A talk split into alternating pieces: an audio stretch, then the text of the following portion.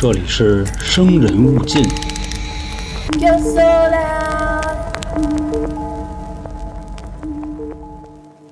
嗨，各位，我是黄黄。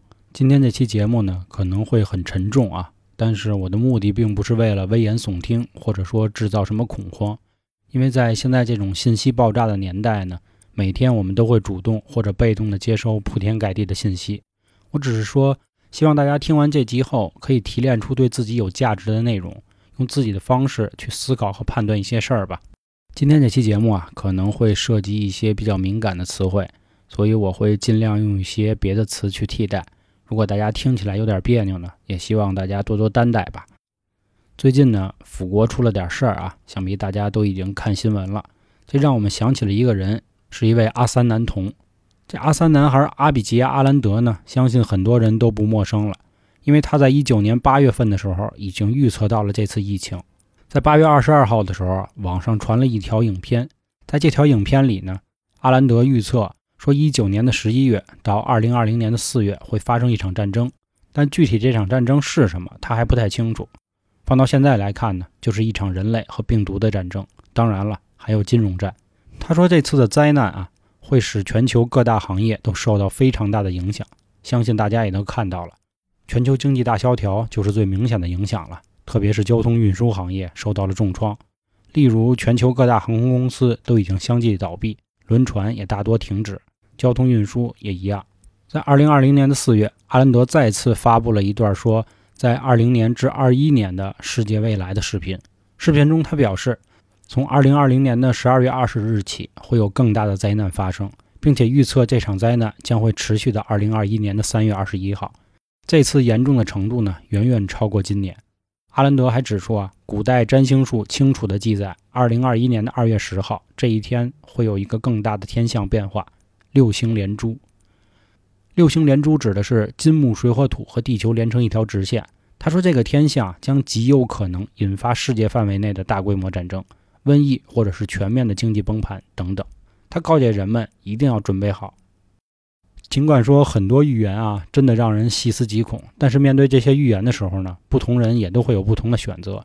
有的人呢，就是莫名的恐慌；有的人却能很理性的对待，认真的思考以及规划自己如何能在这个世界中取得一个更好的发展和生存。甚至有些人呢，能在这些预言的基础上探寻到一些商机。其实世界末日呢，也是一个比较老生常谈的话题了。短期来看呢，我们都没有办法看到世界末日了。其实把眼下的生活过好，善待我们的家人和朋友，也是我们每一个人可以做到的事儿。其实关于预言啊，我国就有很多，比如著名的烧饼哥推背图，也是一直被大家津津乐道了。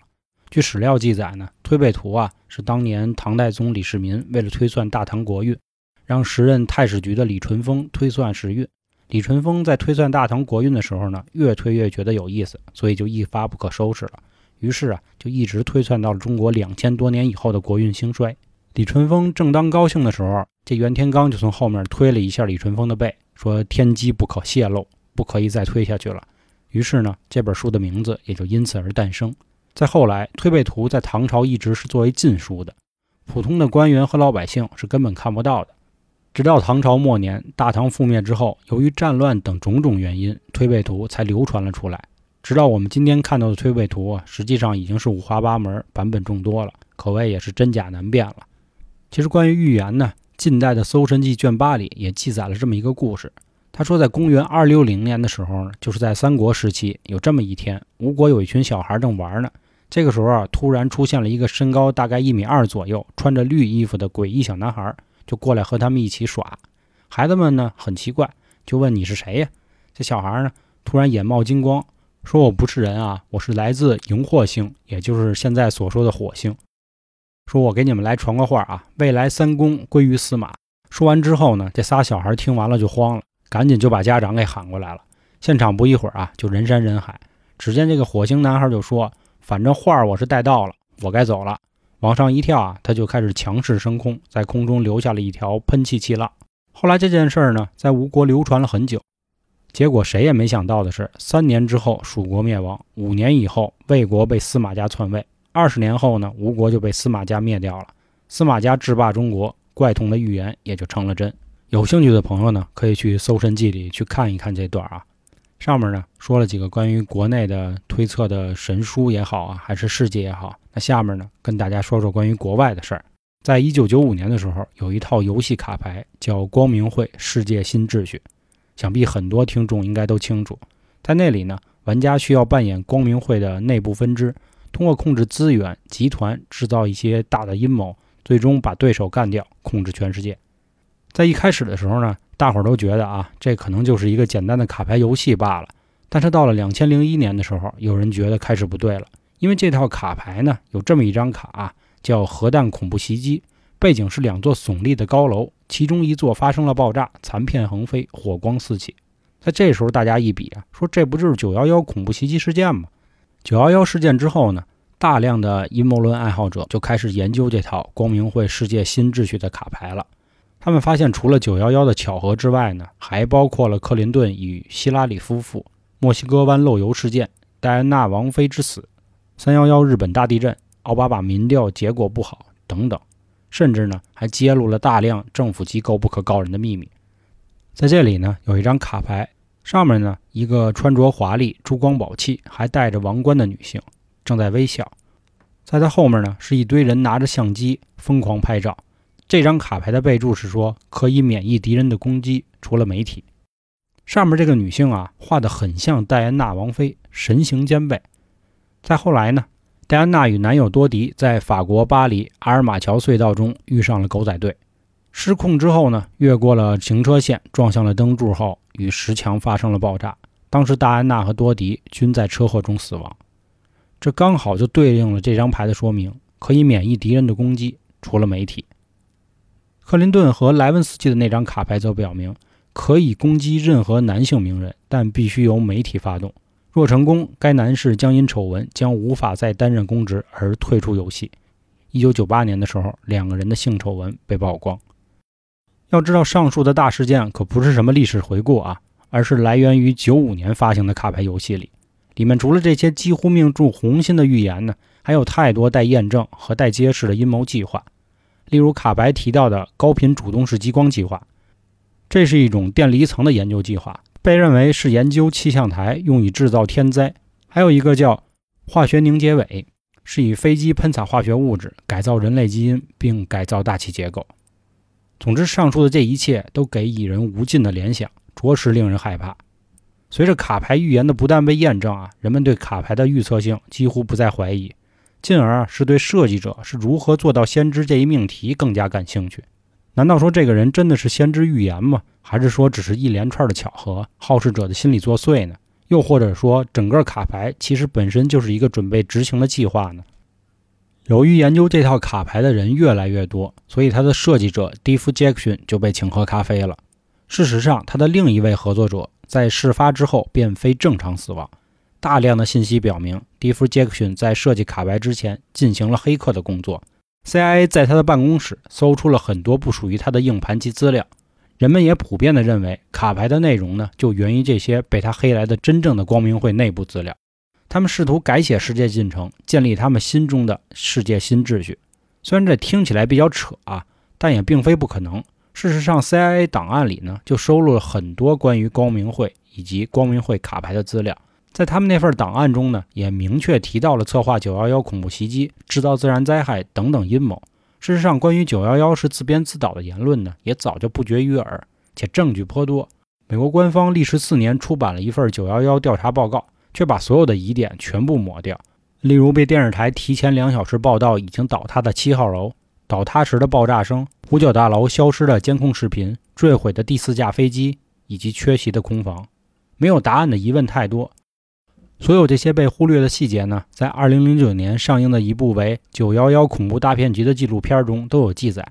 如果你有兴趣，可以看看这部超过两个小时的纪录片，你便会发现光明会卡牌的预言是绝对不可能的事儿。其实，关于光明会卡牌的诸多预言啊，与其说它是预言，我更愿意相信是众多阴谋手段的组合。他们是否可以灵验呢？完全取决于有没有人去执行。因为很多爱好者呢，从众多卡牌中找出了两个极有可能即将发生的预言：二零二零年的日本东京奥运会银座爆炸事件，以及特朗普的截取。在这两件事儿，目前我们也都已经有了答案。总之，随着几次所谓神奇的预言吧，光明会世界新秩序里面的预言和揭示的内容被更多的人所熟知。抛开神秘色彩和阴谋论不谈呢，它作为一款卡牌也是非常出色的。它需要玩家具备宏大的世界观，用一切合法、非法的手段来争夺世界的控制权，甚至允许玩家作弊。这也是对世界一种最无情的讽刺。其实我们上面提到了关于九幺幺的预言。这则预言呢，还有一位世界的神婆曾经说中过，她呢就是盲眼龙婆八八万家。这位盲眼龙婆呢，在九六年的时候因为得肺癌去世了，活了八十四岁。反正据说八八万家有过数千条预言啊，但目前只有一部分被公开出来。巴巴万家是一个保加利亚的盲人，起初跟正常人也差不多，但是在十二岁的时候被一场龙卷风袭击，获救之后便丧失了视力。但是也正因为这个契机呢，让他开始拥有了超能力。根据巴巴万家自己说啊，他的能力来自某种未知来源的无形存在。在当时他就说过，美国兄弟将在铁鸟的袭击中倒下。大家可以想象一下这个场景啊。然后我再给大家读一下当时九幺幺的现场报道：二零零一年的九月十一号上午，两架被恐怖分子劫持的民航客机分别撞向美国纽约世贸中心一号楼和世贸中心二号楼，两座建筑在遭到攻击后相继倒塌。这又很符合他说的，美国兄弟在铁鸟的袭击中倒下。还有一次呢，是一九八零年，八八万家说了，本世纪末呢，也就是一九九九年的八月，或者是两千年，库尔斯克将沉入水下，全世界为之痛哭。反正当时人们认为呢，他这个话纯属无稽之谈，因为库尔斯克是俄罗斯的一个州，首府也叫库尔斯克，这个州也不是岛，而且离大海很远，怎么可能沉下入水呢？这于是二十年之后啊。库尔斯克确实没事儿，但是在两千年八月十二号发生了一个大新闻，就是俄罗斯的核潜艇沉没了，而这艘核潜艇的名字就叫库尔斯克号，这个就非常神奇了啊！因为八八万家是在一九八零年的时候说的这句话，而库尔斯克号是在一九九零年的时候才开始建。我们刚才上面说了啊，八八万家在九六年的时候就去世了，而且他的很多预言呢也都没有公开，这个特点啊也就给别人利用了。在一方面呢，八八万家预言啊，有时候是很模糊的。比如像刚才咱们上面说的九幺幺以及库尔斯克号沉水事件，事情发生之前啊，你可以按照你自己各种理解去解读。比如美国兄弟，你可以说它是世贸中心的楼，你也可以具体指某个人。所以当事情还没有发生之前啊，你的解读可以是多样的。那下面呢，我给大家念几条关于二零二一年的世界预言：川普命中注定有第二任总统任期。他在二零二一年只剩下理论上翻盘的机会，大概率事件是四年之后卷土重来。二、全球经济和社会动荡将持续到二零二五年。三、日本列岛发生海啸。四、喜马拉雅山脉、伊朗和美洲发生大地震。五、全球失业率创新高，欧盟集体向左转。六、日本、韩国率先实现经济复苏。七、全球饥荒，北韩大饥馑，金将军将恢复核试验。八。以色列攻击伊朗核设施，两国发生局部战争。九，巴黎、马赛、波士顿和华盛顿等地区将发生恐怖袭击。十，多国政府监管互联网巨头，将出台新法，节制等众多社交媒体的舆论和商业垄断行为。十一，病毒二次来袭，疫苗推进缓慢，多国断航，世界各国的航空限制比二零二零年更加严苛。当然了。每次说这些世界预言的时候，我相信每一个人的心里都是五味杂陈，既希望他们发生，也希望他们不发生。这上面呢，就是关于今天的节目了。如果您还有什么想和我讨论的，欢迎您添加微信“春点二零一九”，春点是汉语拼音。最后呢，我想用一句《流浪地球》中的台词作为节目的结尾：最初没有人在意这场灾难，这不过是一场山火。一次旱灾，一个物种的灭绝，一座城市的消失，直到这场灾难和每个人息息相关。